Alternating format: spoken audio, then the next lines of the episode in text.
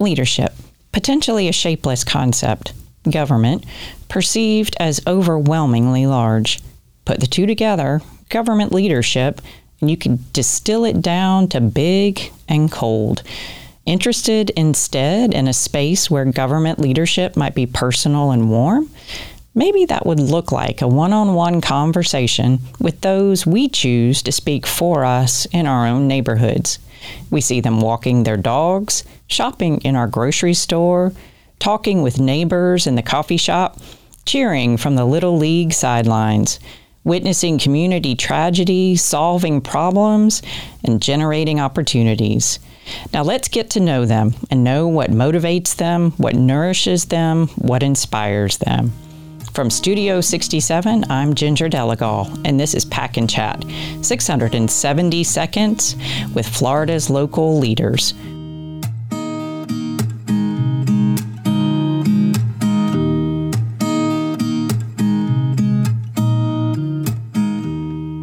In Studio 67 with us this afternoon, we have Commissioner Lee Constantine from Seminole County. Commissioner Constantine is a former elected city official. He is also a former member of the Florida House of Representatives and a member of the Florida Senate. And he is now on the county commission in Seminole County and set to be president of this association in a short couple of years. Welcome to the studio, Commissioner Constantine. Thanks, Ginger. Very glad to have you in here today. So, as you know, this show is just about our members and other local leaders getting to know you.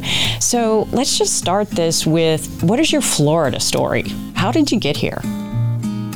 In the late 50s, my mother packed up an old Ford station wagon with my sister and I, my cousin, because they were going to come and visit, and we drove down to Seminole County, Florida, um, Bear Lake Road. And I, I, I, still say that because it's in my district today. And um, my mother pulled into the house that my father had originally bought without her. He came down early, you know, set the stage. They wanted to set up a new life. We came from Wilmington, Delaware. And um, my mother pulled into the driveway and looked over at me. I was in the front seat, the oldest, and she said, Never send a man to buy a house alone uh, because it was a gray house with yellow shutters, and it was horrid. It was just the ugliest looking house you'd ever seen. And um, quickly, we had a white house with black shutters, um, but also we had it was 1,100 square feet, no air conditioning, and we had two families living in there. So I didn't even get air conditioning until I was 13 years old. Didn't know what it was. We fought over the. My sister and I fought over the fan uh, every every you know summer because whoever was the best that week did what the parents told you got the fan because they made us feel like this fan that you can buy at Kmart for $10 was the most expensive thing in the world. And they had an in house or in room air conditioner, but my sister and I had to fight over the fan. So whoever was the best that week got the fan, and uh, I became a very good boy because of that. Because I wanted that fan. was it a metal oscillating? Oh fan? yes, that's exactly. But you could put it right in front of your face, and you could actually sleep on the hot summer nights. And like I said, my family was starting a restaurant my father had started, so he had brought his father down. So my room was me and my grandfather, and my grandfather would work at nights at the restaurant, so he would come in about one o'clock. I can't remember until I was 13 that I actually got a real night's sleep because he would come in into my room. He slept with me. We had separate bed, but he slept in my room, and he snored so bad, and so as a child, I would have to wake up and kind of tickle his feet to make him turn over so I could get back to sleep. So that was my that I had a great you know, don't don't make a mistake. I had a great childhood, but um, you know, the good news is my family made me think that I had a great childhood because we had nothing, but I loved it. You know, I worked myself in the restaurant starting Mm, at seven. What kind of restaurant? Well, it was a it was a general restaurant, but we turned it into Maryland Fried Chicken. My father started. My mother and father started Maryland Fried Chicken. In fact, I know you know my mother, so you can ask her those questions. She'll tell you a lot of stories. But at seven years old, they started letting me make the coleslaw. Uh, can you imagine a seven year old making coleslaw? How fun for you. Oh, it was great for me because I got to put my arms in there, but think about that. You know, it wouldn't work today. And then by um, the time I was 13, I was the kitchen boy uh, and cooking and cutting all the chicken. Still have scars on my hands.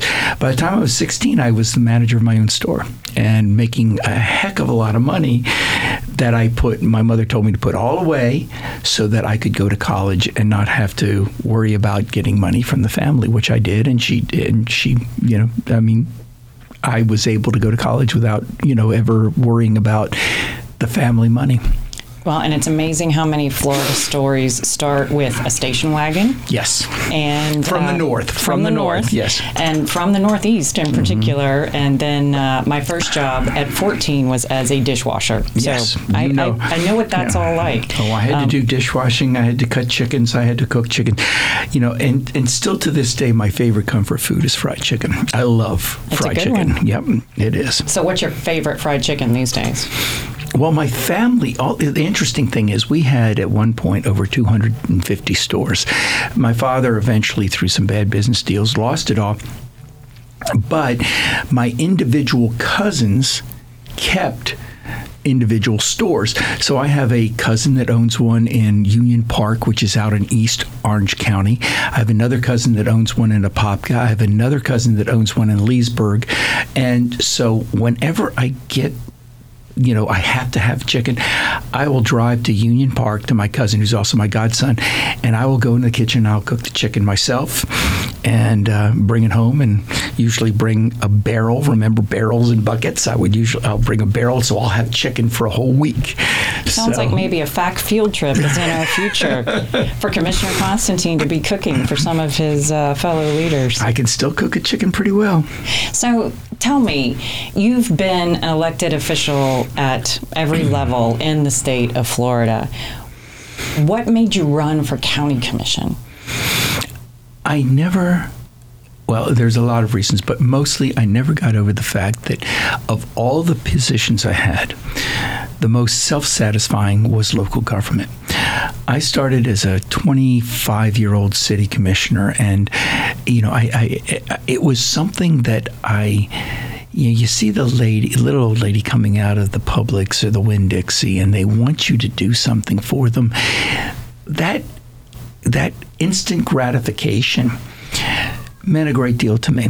Now, I loved the fact, especially in the Senate, that I could change so much public policy, and and you know that I had you know some landmark legislation, but I can remember the first day I came into the legislature in 92 in the House, and somebody brought me in another legislator and said, Now, listen, these decisions are going to be so difficult, and there's so many of them, and this is going to be so much different than local government. And I said, you see these people up here in the in the in, in the uh, you know that are watching us uh, in the in the in the chambers they're mostly lobbyists and tomorrow they'll need me for something. So even if I vote against them today, tomorrow they'll still be up in my desk asking me if if I can help them in something else.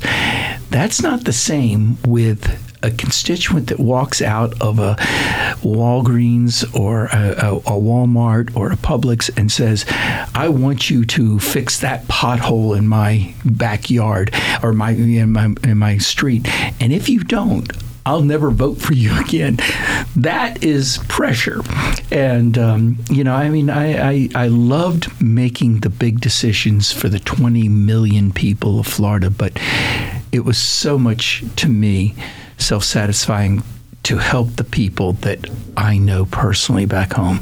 So when I came home from the legislature after 18 years, you know, for the first two years, uh, from 10 to 12, 10, 2010 to 2012, I was not in office, and and you know, I was making for the first time in my life uh, quite a bit of money, because I was really concentrating on my business. And all of a sudden, folks came to me and said that they had started a petition drive to put me on the um, county commission. And you know, for a long time, I thought about it, and I said, no, no, I, you know, I've had my, at the time, 32 years in office, and I said, you know, I've done my time. Um, but as I went along and the momentum started and they got more and more petitions uh, signed and they kept pressure on, I finally, again, called my mother and I said, Mom, what do you think? I'm making a lot of money here, but uh, they want me to run for office. And she said, Lee, you were born to be a public servant. You will never be happy unless that's something that you're doing that you're making a difference. And so I signed up, and um, you know I signed up the last day of qualifying. They had almost gotten all the enough enough signatures. I signed up, and um, I think my opponent had been a 22 year incumbent, had $100,000 in the bank, and I had zero and zero. I put my own money up to qualify, and two months later in the primary, won by 10 points. So you know, that's where I'm at. This is now, I just got elected to my third term, and I love it. I love county government. I, I, it really is so wonderful to be part of um, the fabric of your community every day. So, on that note, you know, you're you're an overachiever. And i mean that in a good sense that you're a leader of your community. You're a leader in your family. There are literally thousands tens of thousands of people who are depending on you to get up every day to show up and to do the right thing. And this show is all about you all on the front lines of our communities here in Florida, literally face to face, not always pleasant exchanges. Sometimes they get ugly and nasty and even threatening in a personal safety standpoint. So, what keeps you going though are there are there things are there are there daily practices is there exercise what helps you keep that balance with all of these things that you are achieving in so many different aspects of your life you know, I, I, I sometimes ask me that. I ask me that question personally. I say, "What, what are you doing this for?" Um, I wake up every day excited that there's the potential to make a difference. I was told one time that I was the luckiest son of a gun in the world, and I, I, I'm, I'm, you know, making that sound better. It was really son of a something else, but I was the luckiest um, person in the world. And I answered, "Why is that?" And they said, "Because at a very early age, you knew what you wanted to do, and you did it, and you wanted to serve." And I have. I've, I've, you know, I mean, I, I have had the opportunity at the city, the state, and now the county level, and to serve the people that I love the most. One of the things about Florida, and I recognized this when I was in the legislature, very few people actually represent the people that they grew up with. It's hard. They know your flaws. They know everything that you've done wrong in your life. And I've done many and and you know and and God thank the people that I serve because they they're they're forget forgiveful. Maybe forgetful too, but they're forgiveful. But I'll remember I was at a public hearing or I'm sorry, a community meeting in Bear Lake. We're going to go back to Bear Lake, uh, and I was, you know, I was talking to the folks. They were asking me about some issues, and and um, and and one old man, over ninety, came up to me and he said, I remember you when you threw eggs at my house at Halloween. And I had to admit, I said, Yes, sir, I probably did. And he said, That's okay. You turned out all right, and I vote for you every time. You know how incredibly wonderful that made me feel that he knew me when I was 12 years old and threw eggs at his house because I didn't, you know, for whatever, I was a kid, right? And he was proud of the fact that he knew me as a child and brought me up or helped, you know, as part of it and knew me. And he's always voted for me in every race. And he said, and you, you've done good. You've done good, kid. And that's the way he said. And this is just last couple of years ago. So I have the the the, the real pleasure and honor of serving the people that I grew up with. I mean, I went to Lyman High School right there in Seminole County. I went to UCF, which is right on the border of Orange and Seminole County, and you know, I'm I'm home, and I love the people that I serve, and um, um, you know, I can't tell you that they love me, but they keep electing me. So you know, I've never lost an election in 42 years, 41 years. Well, it sounds like your constituents in your community is very intricately. Um, interwoven into you and you carry them everywhere you go. So, one of the other things that we always talk about on this show is well, is going back to the late Representative John Lewis and a march that he took across the Edmund Pettus Bridge. And that day he had a backpack. And certainly, Representative John Lewis is a leader of, uh, among leaders in this country and frankly around the world, an international leader. But that day he had a backpack and he had some things in that backpack that he felt were going to sustain him on the next part of his journey, knowing that he may be arrested once he got to the other side of the bridge. So, stories like the one that you have just shared, but are there other things that let's say you were with him that day and going across a bridge, or even in your own journey going across a bridge, if you were to take a backpack with you to the other side, what would you want to sustain you as a leader to keep going? Ginger, a lot of people ask me, and, and, and, and you've seen it before. I always carry a college rule notebook. And in you that, do. yes, I yes, do. you do. And in that notebook, I have a list for every day of something I want to do. I have a list of uh, the things that I have to do. I have a list of the finances. I have a list of uh, your writings. I write down my notes and my, my thoughts. And I've been doing that since I was 13 years old. I, for whatever now, one of my uh, political uh, friends, uh, eh, but heroes, is is um, Bob Graham, former governor, former senator, uh, and um, he and I sp- has spent a lot of time, me a Republican, him a Democrat, going around fighting for conservation here in Florida. But he did that, and I don't. I, I did it before I even knew him, before he did that and everything. But he and I always used to have fun talking about what he put in his notebook and he had a very small notebook and I like I said I have a college rule notebook. But both of us admitted that we would be lost without it. And knock on wood I've never lost one of them I can still go back to July 28th 1982 and tell you what I did on that day but because I have all the notebooks put away. But if I didn't have a notebook with pens I think I'd be lost. So I because I write you know my thoughts my ideas my um, my finances whatever. So that that has to be the first thing that I would pack or I'd be lost. I probably because I'm not putting it in my backpack I I, I, I would carry the iPhone um, you know in my pocket but I would put a solar charger somewhere. I gotta have a solar charger for everything.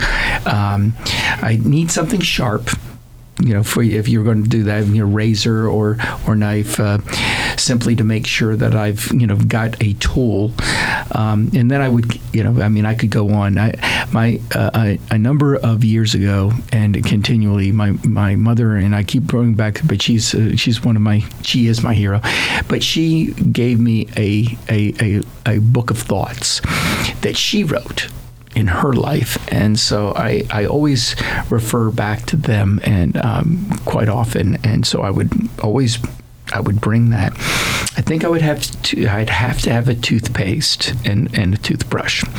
Um, cannot stand not having that fresh feeling. That's one of the reasons why you got to bring a razor too. And um, because most of my political life, many people associate me with the environment and water, which I'm very proud of. I'm, I'm very proud that that is is is part of my, I hope, legacy. Um, I always care. I would always have a water bottle, not not a plastic water bottle, but a water bottle and purifier, um, because got to have that. And the last thing I think that I would have to have is I'd have to have a bathing suit. Um, I'm a beach a beach bum. I'm a beach boy. Uh, you know, I've got a sand volleyball court in my backyard. I have a full size beach. I'm live on a lake, even you know, even though I live in the interior of the state. I am. Um, you know, I surfed when I was younger. I played beach volleyball, um, you know, around the country when I was a little bit older, and uh, got to have got. And I swam in college, high school, um, swam. I, I, you know, for the team, I, I, I have to have a bathing suit. Well, it, it, sounds like we could drop you out of a helicopter somewhere, and you would survive just fine. Just for those well. things, yeah. If I had those things, I think I could. All right. Well, Commissioner Constantine, thank you so much for your time this afternoon and joining me here in Studio 67. Until next time. Thank you, Ginger.